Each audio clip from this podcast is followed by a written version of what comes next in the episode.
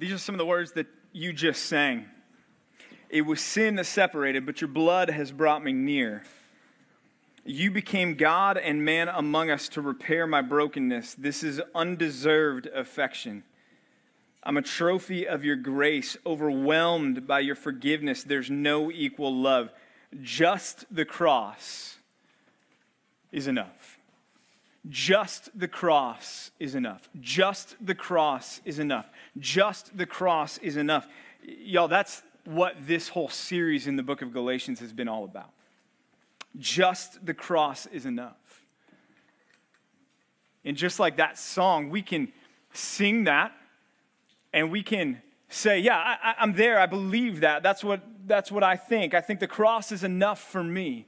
The cross is enough for my, my identity in Christ. The cross is enough for my forgiveness. The cross is enough for my justification. The cross, the cross is enough, right? We can sing that. We can say that. We can profess that. But then the question is are we living it? Is that your life? Is that true of your life? Does your life match up with the song that you just sang? Just the cross is enough. Someone once said, when we die and stand before the Lord. And if the scenario went down like this, and I don't think it will, but if it did, and the Lord were to look at you and say, you know, why should I let you into my heaven? That our only answer should be to point at Jesus. They say, because of him. Because based on me, there's no reason you should let me into heaven but the cross is enough. See, that's what Paul's been saying. This church has been attacked, it's been threatened. They've been uh, just introduced to, to false doctrine, saying the cross is, is the start, but then you have to do X, Y, and Z.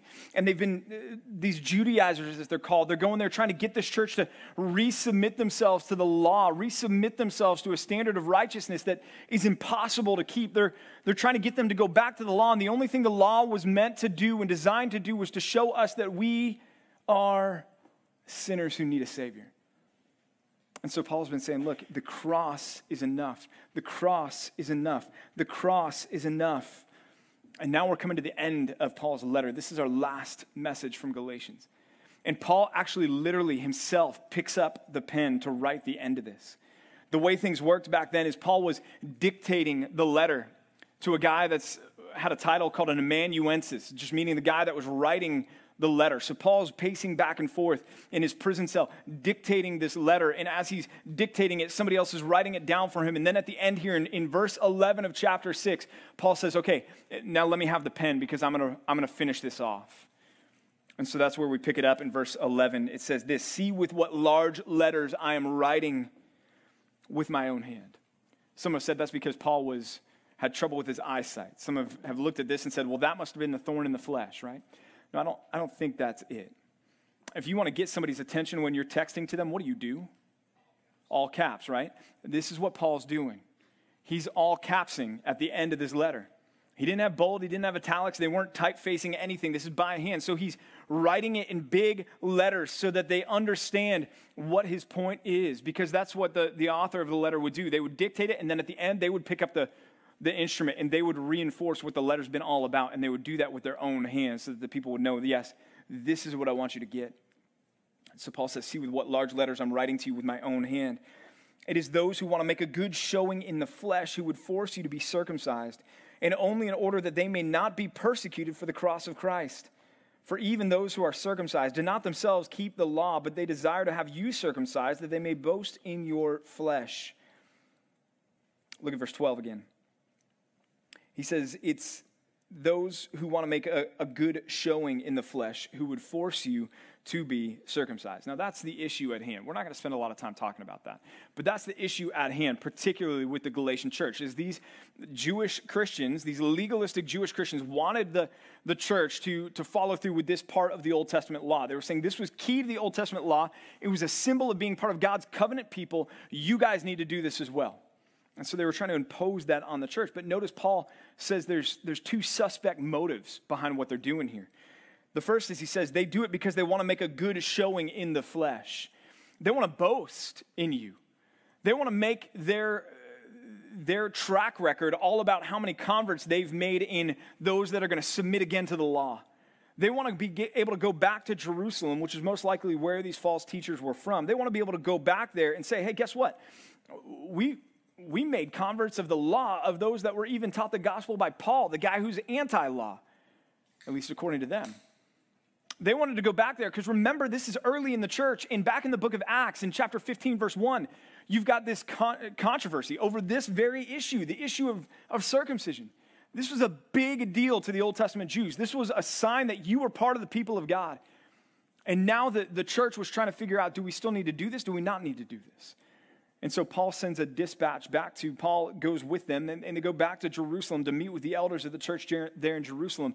And they come up and, and they talk about this issue because in Acts 15:1 it says this, but some men came down from Judea and were teaching the brothers, unless you are circumcised according to the custom of Moses, you cannot be saved. So this was still a big issue in the early church. This was for some whether or not you were part of the people of God. But the, the people attacking the church in Galatia, Paul's saying, look, the only reason they're concerned about it is because they want to just be able to go back and brag about the fact that they got you to submit to the law. They want to go back and make it about themselves, right? Guys, we see that today in our culture. We live in a culture of the celebrity pastor. And I'll just tell you guys, as a pastor, that's a battle that I have to fight on a regular basis, right? We live in the culture of, of Together for the Gospel, of the Gospel Coalition. We live in the culture of YouTube. We live in the culture of Twitter fame. We live in the culture of social media fame. And, and just as pastors, it's a battle that we have to fight to make sure that we're not in this to be able to boast in in, in our own works. And Paul's saying that that's what these guys were all about. But y'all, we can boast in our own works, whether you're a pastor or not, right? We can boast about, man, I go to this church, and let me tell you, we believe in this doctrine at, at my church. Hey, we, we use this Bible at my church. Hey, we listen to this worship at my church, or we don't listen to this worship at my church. We can make Christianity about puffing ourselves up, can't we? We can make the, the gospel really a servant of us. We can become so focused on the fruit of the gospel that the gospel begins to take a back seat. And the gospel is all about who, guys? Jesus, right? Jesus. The gospel is about Jesus in, in its just content. We're going to go over it here momentarily, but uh, the gospel exalts Christ more than anything else exalts Christ. Why? Because the gospel drives me to my knees, tells me you can't do it, but Jesus did it right? And this church, these Jewish Christians that were coming in focusing on the law, they were distracting from the gospel. They were telling the gospel to take a back seat. And in effect, they were telling Jesus to take a back seat because what were they concerned about? They were concerned about themselves. But there was a second suspect motive. He says, look, they're only doing this in the end in order to avoid what? Persecution for the cross. So, yeah, they wanted to be able to boast when they went back and tell everybody, look how great they are because they made all these converts, but they were really doing it in the end because they wanted to avoid persecution. Because if they were preaching a biblical gospel, they would be persecuted the same way that Paul had been persecuted. They would be persecuted the same way that Stephen was persecuted. You guys remember that in Acts chapter 7? Stephen is one of the deacons that was appointed in Acts chapter 6. Well, Stephen's grabbed and arrested and, and bound and he's drugged before the, the Jewish leaders. And they're sitting there, and Stephen preaches a lights out, knock him down, take him out sermon, right? He goes back through all of the history of Israel and shows how it's all about who? Jesus. And then he finishes, and the Jewish leaders are enraged at Stephen. And so what do they do? They all pick up stones and they end up stoning him to death. And so these guys that were coming to the church in Galatia saying, hey, you guys need to really take the, the sign of circumcision, they were doing that so they could go back and be like, hey, we're not preaching the same gospel as Paul. We're not anti law. Don't come after us with your stones. Put that thing down. Don't come after me because I'm, hey, I'm, I'm with you, man. The law's important. See, these guys attacking the church in Galatia, they were cowards because they weren't willing to just stand up on the cross of Christ and let the cross of Christ speak for itself. They wanted Jesus and. Or even think of Paul's own testimony, right? In Acts chapter 8. What happens? What does it, the beginning of Acts chapter 8 say about Paul? Where was Paul as Saul when Stephen was being stoned? What was, what was he doing? He was holding the robes so that the guys could get a better windup on the rocks that they were throwing at Stephen. That's what Saul was doing. And it says, and he was in hearty approval of Stephen's death. And then it says that right after that, a great persecution broke out against the church. And then we know the story, right? Paul leaves in Acts chapter 9 and he's on the road to Damascus. And what's he on the road to Damascus to go do? What does he want to go do in Damascus? Arrest Christians. To, to basically sign the death warrant for some believers who were in Damascus. So Paul was one who was persecuting the church. That was taking place, that was going on. And these guys that are attacking the church in Galatia, they're trying to save face with those people. They're trying to save face with the Jews, going, oh, yeah, yeah, the whole Jesus thing, yeah, yeah, it's a thing for us, but, but dude, we like the law. Don't worry about it. We're, we're not going to tell people not to obey the law. Don't worry about it. We're good with you guys. Yeah, we're fine. We're fine. See, they wanted a foot in both worlds, but in doing so, and because of their great fear of men, guys, here's what they did they took the gospel and they made the gospel not about Christ, but about themselves. Because they made it a tool to boast in themselves. And they also made it about, hey, look, I'm not willing to risk my personal comfort, my personal security, my personal health, my personal safety in order to identify with Christ. See, guys, that's the opposite of the gospel. So, as Paul's writing and as he's bringing this letter to a close, he's again trying to expose these false teachers for what they are. And that is, guys, just honestly, cowards who are more concerned with themselves than they were with Christ. And that is the greatest perversion of the gospel.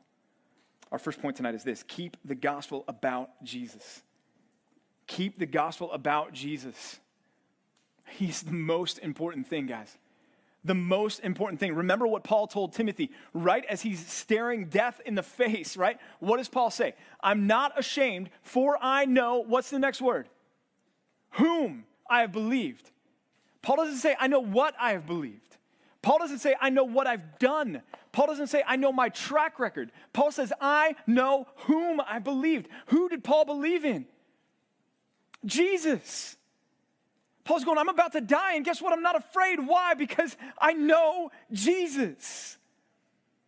Guys, we can't get distracted from Jesus by the busyness of everything else that the world wants to throw at us, or even, guys, honestly, that well meaning Christians sometimes want to throw at us and say, if you want to be right with God, you've got to do this stuff. Y'all, if you want to be right with God, you have to bow the knee to Christ in faith and repentance. Period. End of story. It's about Christ. And what does the gospel do? It's the self crucifying, future altering, dream changing, goal shifting takeover of your life.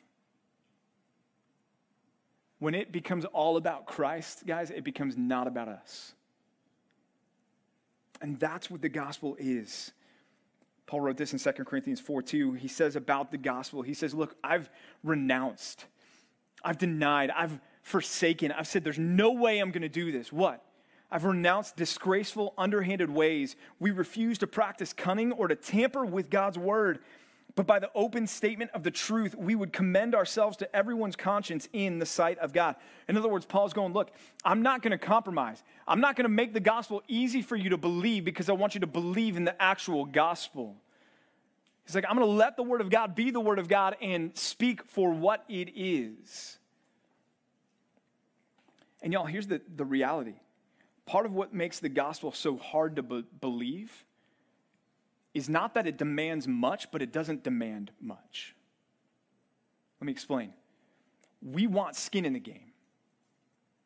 And so when somebody comes along and tells us as a sinner, look, if you want to be made right with God, you have to repent from your sin and believe in Jesus Christ as your Lord and Savior, and you're going to be forgiven and you will have eternal life. And we're left there going, that's it? That's all I have to do?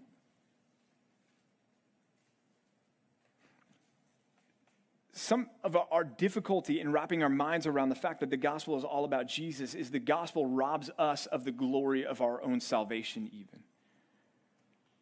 Because it makes it totally about Christ, totally about Jesus. And Paul's like, I'm not going to tamper with it, I'm not going to modify it. He said, I determined to know nothing among you except what?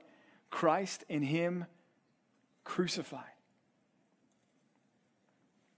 Students, I, I, want us to make sure, I want you to make sure that you are following God's gospel tonight.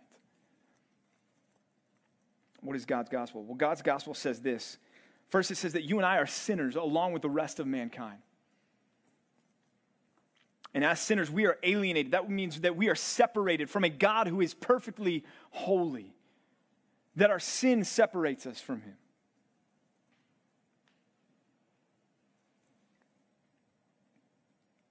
God's gospel also says this that our sin has resulted in this in infinite debt that we owe God. And it's an infinite debt, and by nature the fact that it's infinite, it's a debt that you and I can't pay. And so, what that means is it doesn't matter who your mommy and daddy are, or whether they attended this church or that church, or whether they were believers, or whether you were raised in the church, or whether you were sprinkled as a baby, or whether they told you when you were three that you're a Christian because you just have always been a Christian. That's not going to be enough in the end. You can't get into heaven on the coattails of anybody else's Christianity. It's got to be yours because you have to deal with God and you have to deal with this infinite debt that the gospel says that you and I have because of our sin. And we can't pay it. You can't be good enough. You can't be holy enough. You can't be obedient enough. You can't be knowledgeable enough. You can't anything enough to pay that debt back. But that's the good news is, is that Jesus stepped in and paid that debt. And in paying that debt, absorbed all of God's wrath, his anger, his fury against your sin. Somebody paid it for you. The infinite debt, and the only one that could pay an infinite debt is God. So God loved you so much, John 3:16, that he gave his son to pay an infinite debt for you so that if you believe in him, you will not perish but have eternal life. That's the answer to your debt. This is what the gospel is it's not do, it's believe.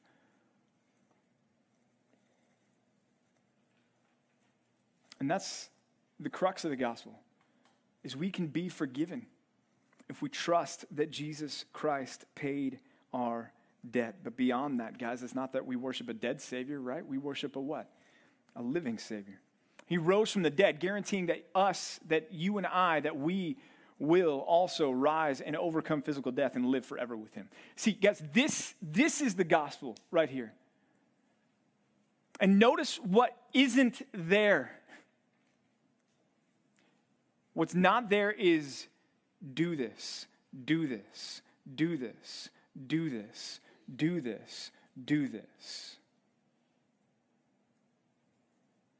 What's there is belief, trust in Jesus Christ as your Savior.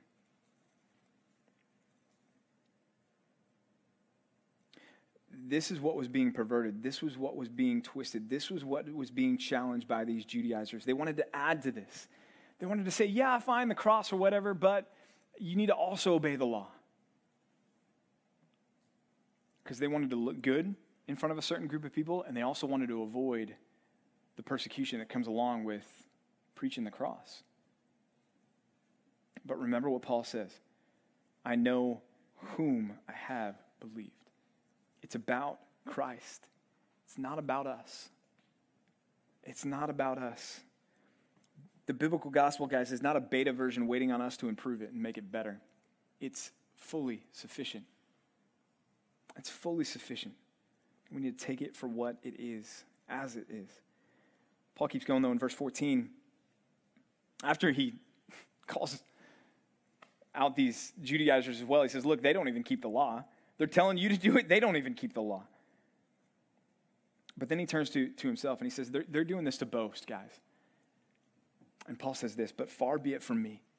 May I never, ever, ever boast except in the cross of our Lord Jesus Christ.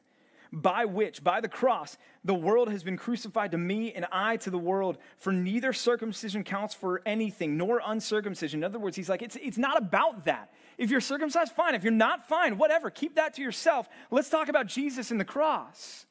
It's like, this is where we need to be focused. And he's like, if I'm going to boast, I'm not going to boast in myself. I'm not going to boast in my obedience to the law. On the flip side, he's like, look, I'm not going to boast that I'm uh, free from the law either. That's why he talks about uncircumcision here. He's covering everybody here. It's like what I'm going to boast in is I'm going to boast in the thing that matters, and the thing that matters is what? It's the cross. Now take your Bibles and turn over to Philippians chapter 3.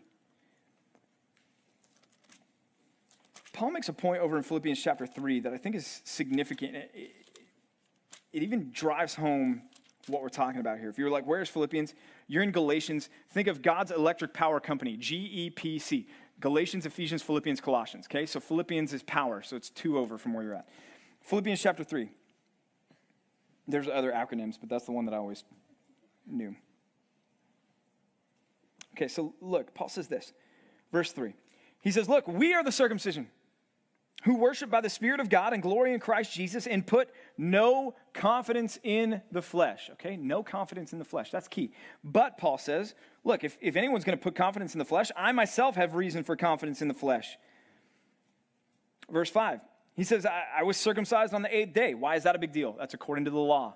Okay, Paul's going to say, look, I, as far as the law is concerned, I've got plenty to brag about, plenty to boast in circumcised on the eighth day, of the people of Israel, of the tribe of Benjamin, a Hebrew of Hebrews. As to the law, I was a Pharisee. As to zeal, I was a persecutor of the church. As to righteousness under the law, blameless. Okay, so Paul's going, dude, if you want to boast, let's go. You want to compare track records? Let's do it. You want to compare resumes? I'm ready to go toe to toe with you. Paul was a superstar. I mean, I don't know if we get this, guys. Paul was like on his way to becoming a big deal in the Jewish community when God saved him. And so Paul's like, if, if anyone wants to boast, if you guys want to boast in, in your pedigree, your spiritual track record, Paul's like, let's go. I can do that all day long. That's what he's saying in Philippians chapter 3. But what does he say in verse 7? But whatever gain I had, I counted as what? Loss. Because of the surpassing worth of knowing Christ Jesus my Lord.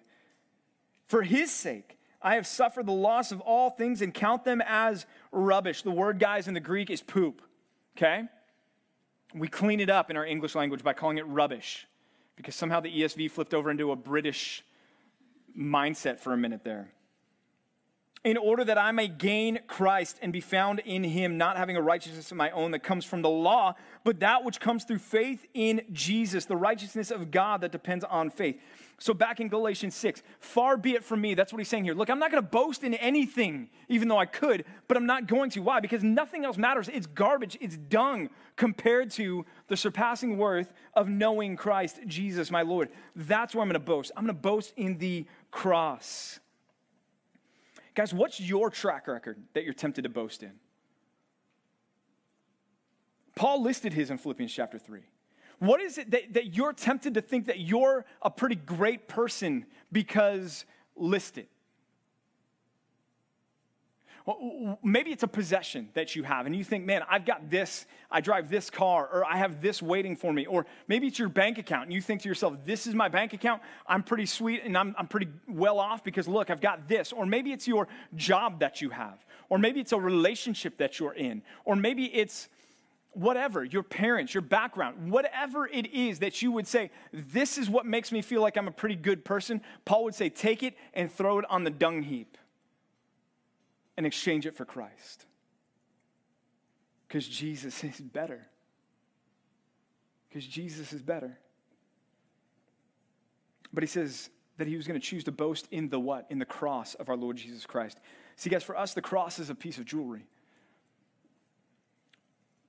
Cicero once wrote of Roman citizens, he said, Look, the word cross is so debased and so humiliating and so degrading that it shouldn't even be found on a Roman citizen's lips. Think of the, well, don't think of the most grotesque word that you can think of right now. That's not a good thing for a pastor to encourage you to do from the pulpit. But the, the, the word cross, right, it, it was obscene in the context that Paul was writing in. And Paul says, I'm going to boast in that. Guys, to give give you a, picture, literally a picture of what was thought about the cross. This is graffiti that was found around 200 AD in a, a Roman house. And the, the, the words up there says Alexamenos worships his God. And I don't know if you can tell up there, but what that is, is it's the body of a man on a cross with the head of a donkey.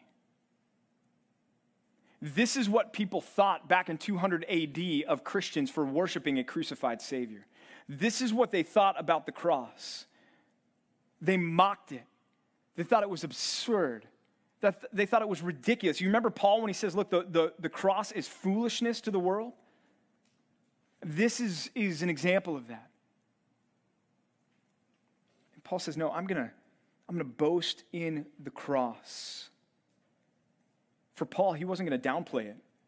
He was going to say, This is my greatest source of purpose, meaning, identity, joy, hope.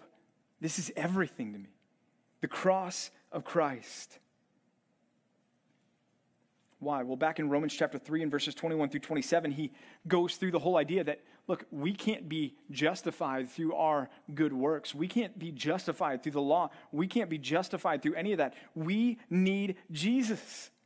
And Paul understood that that's exactly what took place at the cross. Was our justification was Jesus dying on the cross for us and we were justified. We were declared not just not guilty but now innocent in Christ because of what took place on the cross. And that's why Paul says, I'm going to boast in that. I'm going to boast in the cross. I'm going to boast not on what I have done, but what Jesus has done. And he says, in boasting in the cross, here's what happens. I'm going to boast and I'm going to tell you that the world now has been crucified to me and I to the world. What does the cross do? What was the cross intended to do? execute. That's what it was t- intended to do put to death. And Paul's saying, That's mine. I'm going to identify with the cross. The cross has crucified me to the world and the world to me. The cross executes us, it puts us to death. So Paul's saying, Look, at the cross, I die and Jesus now lives in me. And that's better than any life that I could live apart from him. Paul said earlier in Galatians 2:20 if you remember I have been crucified with Christ with him. I've been crucified with him. It's no longer I who live but Christ lives in me. And the life I now live in the flesh I live by faith in the son of God who loved me and gave himself up for me. I have been crucified with Christ. He says the world has been crucified to me and I to the world. He's boasting in the instrument of his own execution He's boasting in an instrument that says, Paul, you are no longer in the center of your existence. You are now dead, and now it's all about Christ. Paul, you are now taken off the stage, and Christ is given center stage. That's what Paul is boasting in here, and that's what we need to boast in too, guys. If the gospel is all about Jesus and we're going to keep it all about Jesus, for us, that means that we're laying ourselves down at the cross that we are giving up at the cross, that we are yielding to Christ at the cross, that we are, point number two tonight, surrendering everything at the cross. Surrender everything at the cross. Give it up at the cross. Your dreams, your goals, your ambitions, your hopes, your wants, your desires, your relationships, everything is turned over to Christ. You say, You are not just my Savior, but you are going to be Lord over everything in my life.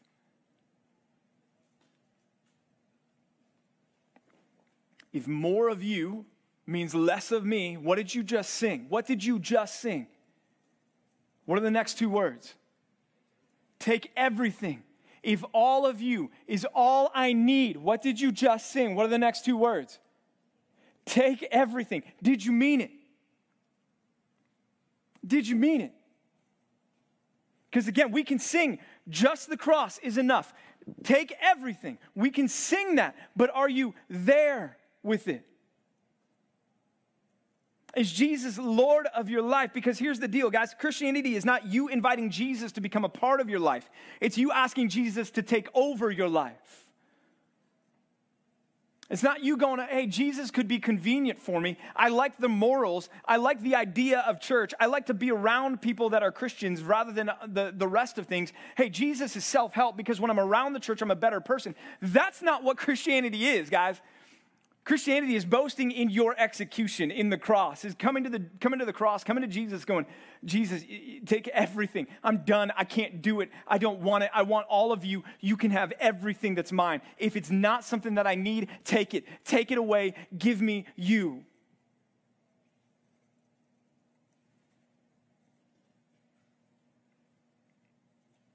Paul's saying, You want to boast in your obedience, your ability? Your ability? Paul's saying, I'm, not going to boast in that. I'm going to boast in my inability. But Christ's full ability. Paul's saying, you, you want to distance yourself from the cross? Really? Is that what you want? Look, I want to embrace the cross. I want to own the cross. I want it to be who I am. It's everything to me. And it's crucifying the world to me and me to the world. What does that mean? What is the, what is the world that he's talking about there? 1 John 2 15 through 17. John says, Do not love the world or the things in the world. If anyone loves the world, the love of the Father is not in him. Well, what's he talking about with the world? Well, he answers For all that is in the world, the desires of the flesh, the desires of the eyes, and the pride of life, these things, he says, are not from the Father, but from the world. And those things are passing away with their desires. But whoever does the will of God abides forever. Guys, Paul's saying this is what has been crucified to me and me to it the desires of my flesh, the desires of my eyes, and the pride of life. In other words, what? Sin. My sinful desires, man. God is, is killing me to my flesh and my flesh to me. Romans 8, 12 through 14. Paul says, So then, brothers, we are debtors, not to the flesh, to live according to the flesh. For if you live according to the flesh, you will die. But, notice, he says, if by the Spirit you put to death the deeds of the body, you will live. Crucify the deeds of the body. Put them to death, you will live. For all who are led by the Spirit of God are sons of God. Guys, this is what led John Owen, the great theologian, to say this Be killing sin, or sin will be what? Killing you. Was this verse Put to death the deeds of the body, and you will live. Guys, this involves, can I just tell you, this involves daily discipline. Surrendering is not a one time deal. So if you're sitting out there tonight and you're just struggling with this, wearing it right now inside, internally, you are just stressing because you're going, man, but I, I know I can point to this side of my life and that part of my life, and I just know I haven't surrendered that part of my life. Guys, I want to tell you first off, number one, that doesn't necessarily mean that you're not saved, okay? And number two, God's pressing in on you and convicting you so that tonight can be the night that you say, okay, I want to give that up to Christ. I want to surrender that area to the Lord. What's that look like? How can I do that? What did Jesus say? Look, when you see sin in your life, what should you do? If your right hand causes you to sin, Cut it off and throw it away from you. Gouge out your eye and throw it away from you. Get radical about this. If the Lord is pressing in on you tonight over an area of your life where you're like, I know I haven't surrendered this to the Lord, maybe it's a relationship, maybe it's some possession, maybe it's some entertainment choice that you have, whatever it may be, if the Lord is pressing in on you, do not harden your heart against Him tonight, guys. Don't resist that tonight, guys. Identify that and say, let's, let's let that go. Let's surrender to the Lord in that. Romans 12, 1 and 2, Paul says, I appeal to you, therefore, brothers, by the mercies of God, to present your bodies as a living sacrifice. Present your bodies as a living sacrifice, holy and acceptable to God, which is your spiritual worship. Do not be conformed to this world, but be transformed by the renewal of your mind, that by testing you may discern what is the will of God, what is good and acceptable and perfect. Notice there, what kind of sacrifice are you presenting yourself as? As a living sacrifice. And I had one person say this, and I, I'm not, I haven't given it enough thought yet, but I'm going to go ahead and tell you guys, because that's responsible, right? But somebody once said this it's, it's a living sacrifice. And what's a living sacrifice tempted to do? Get off the altar. So this is a daily presenting of yourself as a living sacrifice to God. Because our flesh wants to say, I'm not, I don't want to do this.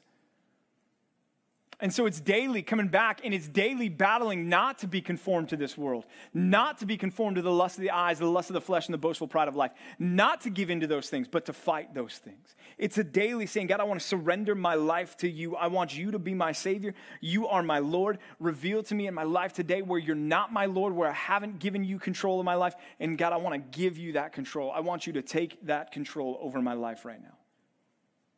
It's daily, guys. It's a battle for the rest of your life. Look, the, the joys of Christianity, there are, there are joys of Christianity right now, but the ultimate joy of Christianity is not meant, meant to be found on this earth. What does Peter call us? Aliens and strangers. Oh, by the way, he says, and, and while you're aliens and strangers, your flesh is waging war against you. So here's the deal, guys. It's not like you're an alien and, sh- and stranger here on a, like a work visa. No, you're an alien and stranger as though you've been dropped behind enemy lines and everybody's out to kill you. That's your identity as a Christian in this world. And so surrendering to Christ, guys, is a daily thing that I have to do, that you have to do, that we have to do. And man, I, I, tell you what, there have been some seasoned saints, some older believers who I've been there when they've been right on the doorstep to death, and there's a peace that comes over them. And there have been a couple of them that I, have had the opportunity to talk with and say, Are you afraid of dying? And they've said, No, I'm not afraid of dying. I'm so, so done. I'm so worn out from the battle that there is here on this earth that I can't wait to go and be with Christ. But guys, while we're here, it's a, it's a battle, it's a war that we have to fight and daily choose to surrender to Christ, daily choose to make it all about Him and not about us. Because Paul says, what? Well, circumcision doesn't matter, neither does uncircumcision in the end. What matters is that you are a new creation in Christ. The cross is key to that. Has to be there. Has to be there. Verse 16. And as for all who walk by this rule, peace and mercy be upon them and upon the Israel of God. From now on, let no one cause me trouble, for I bear on my body the marks of Jesus. The grace of our Lord Jesus Christ be with your spirit, brothers. Amen. So, Paul's kind of issuing this benediction to them at the end of his letter, and he's saying, Look, I, am wishing you peace and mercy to those of you that are following Christ. I want, I'm praying for you. I'm praying that you would experience the peace of God and the mercy of God. And he says, and you know what? Those of you that, that don't agree with what I've written, he goes, please don't, don't come after me. Don't at me. This is what Paul's saying here at the end. He said, don't at me. Why? Because I bear on my body the marks of Jesus. What an amazing statement to make. I bear on my body the marks of Jesus. There are some weird people that have made this about stigmata. If you guys know what stigmata is, it's the the phenomenon, and St. Francis of Assisi was the first one to claim to have had it, where you have the actual wounds of Jesus' crucifixion appear on your body. That's not what Paul's talking about, guys. What he's talking about here is he's talking about the marks of persecution. He's saying, Look, I, I bear on my body the marks of my identification with Christ. He's saying, You, you want to come at me? You want to come at me? You want to argue with me? You want to get mad at you want to get mad at Siri right now? That's really what I'm, I'm tempted to do. Steve Jobs, or whoever the guy is now. He said, You want to come after me? You want to come after me and saying I'm trying to make Christianity easy? Come look at my back and see what I've received the 40 lashes minus one three times. Come ask me about when I spent a night and a day adrift at sea. Come ask me about when I was beaten with rods and left for dead. Come ask me about when I was stoned and almost killed. Come ask me about those things. You want to come talk to me about whether or not I'm committed to Christ? Look at my body and examine what's happened.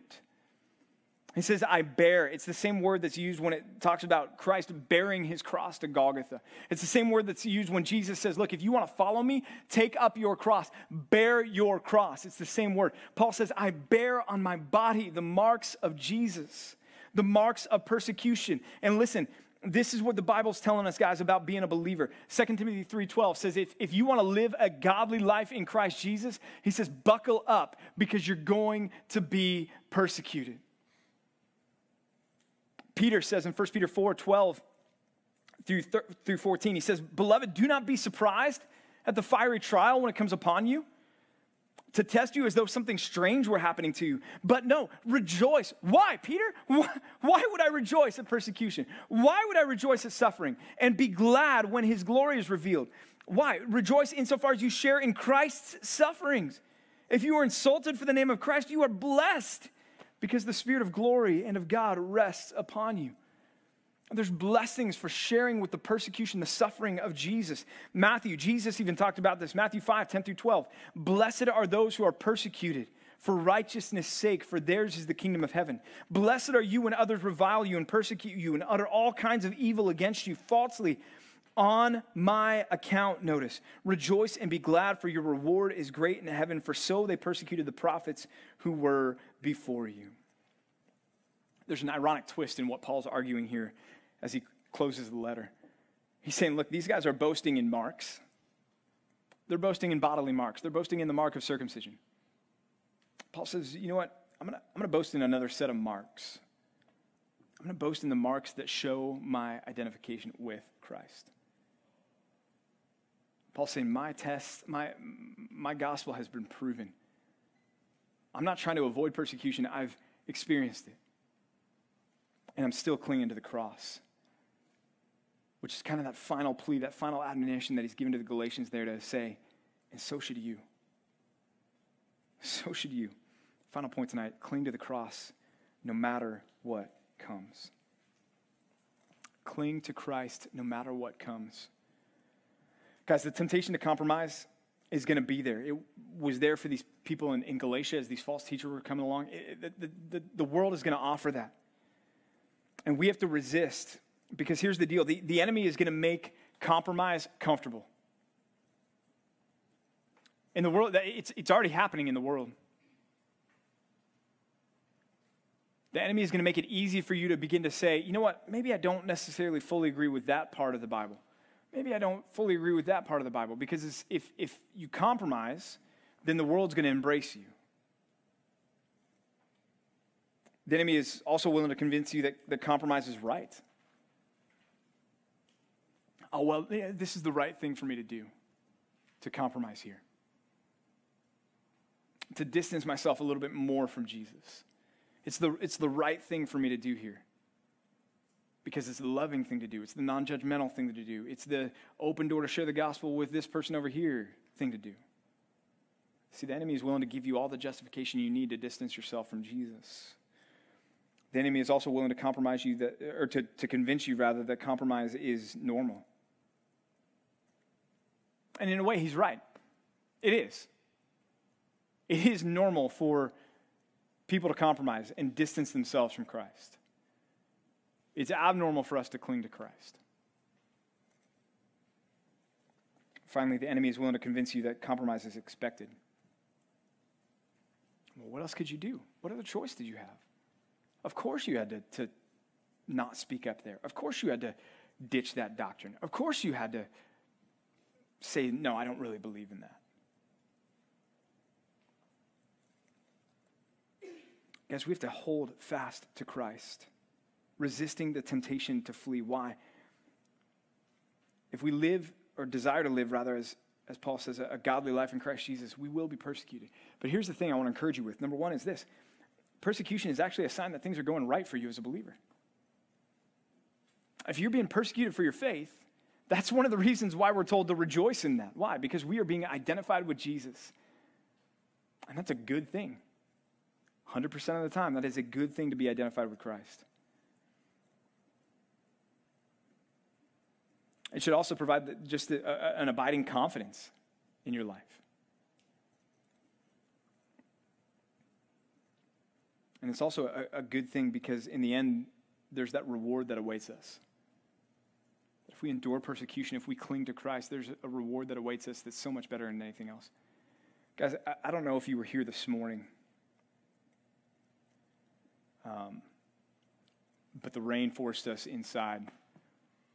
And it, guys, it was awesome. Like it was, I just sat there, and the, the one word that kept coming back to me over and over and over again was home. And it's not that I was sitting outside over the last seven months thinking to myself, man, I feel like an alien stranger sitting out here in these seats. But there was something different about being back inside this morning. And I just was like, I don't ever want to leave. I don't ever want to leave. We were singing. The room was full of voices. It was loud. It was awesome. And I was just sitting there going, I don't want this to stop.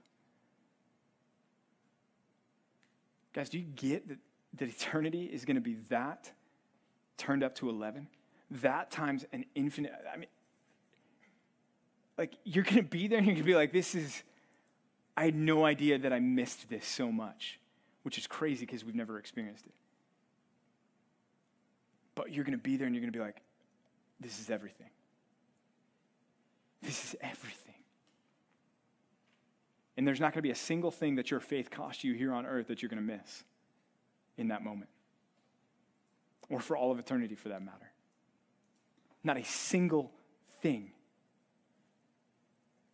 And that's what I hate so much about my flesh. Is my flesh makes it so easy to forget that.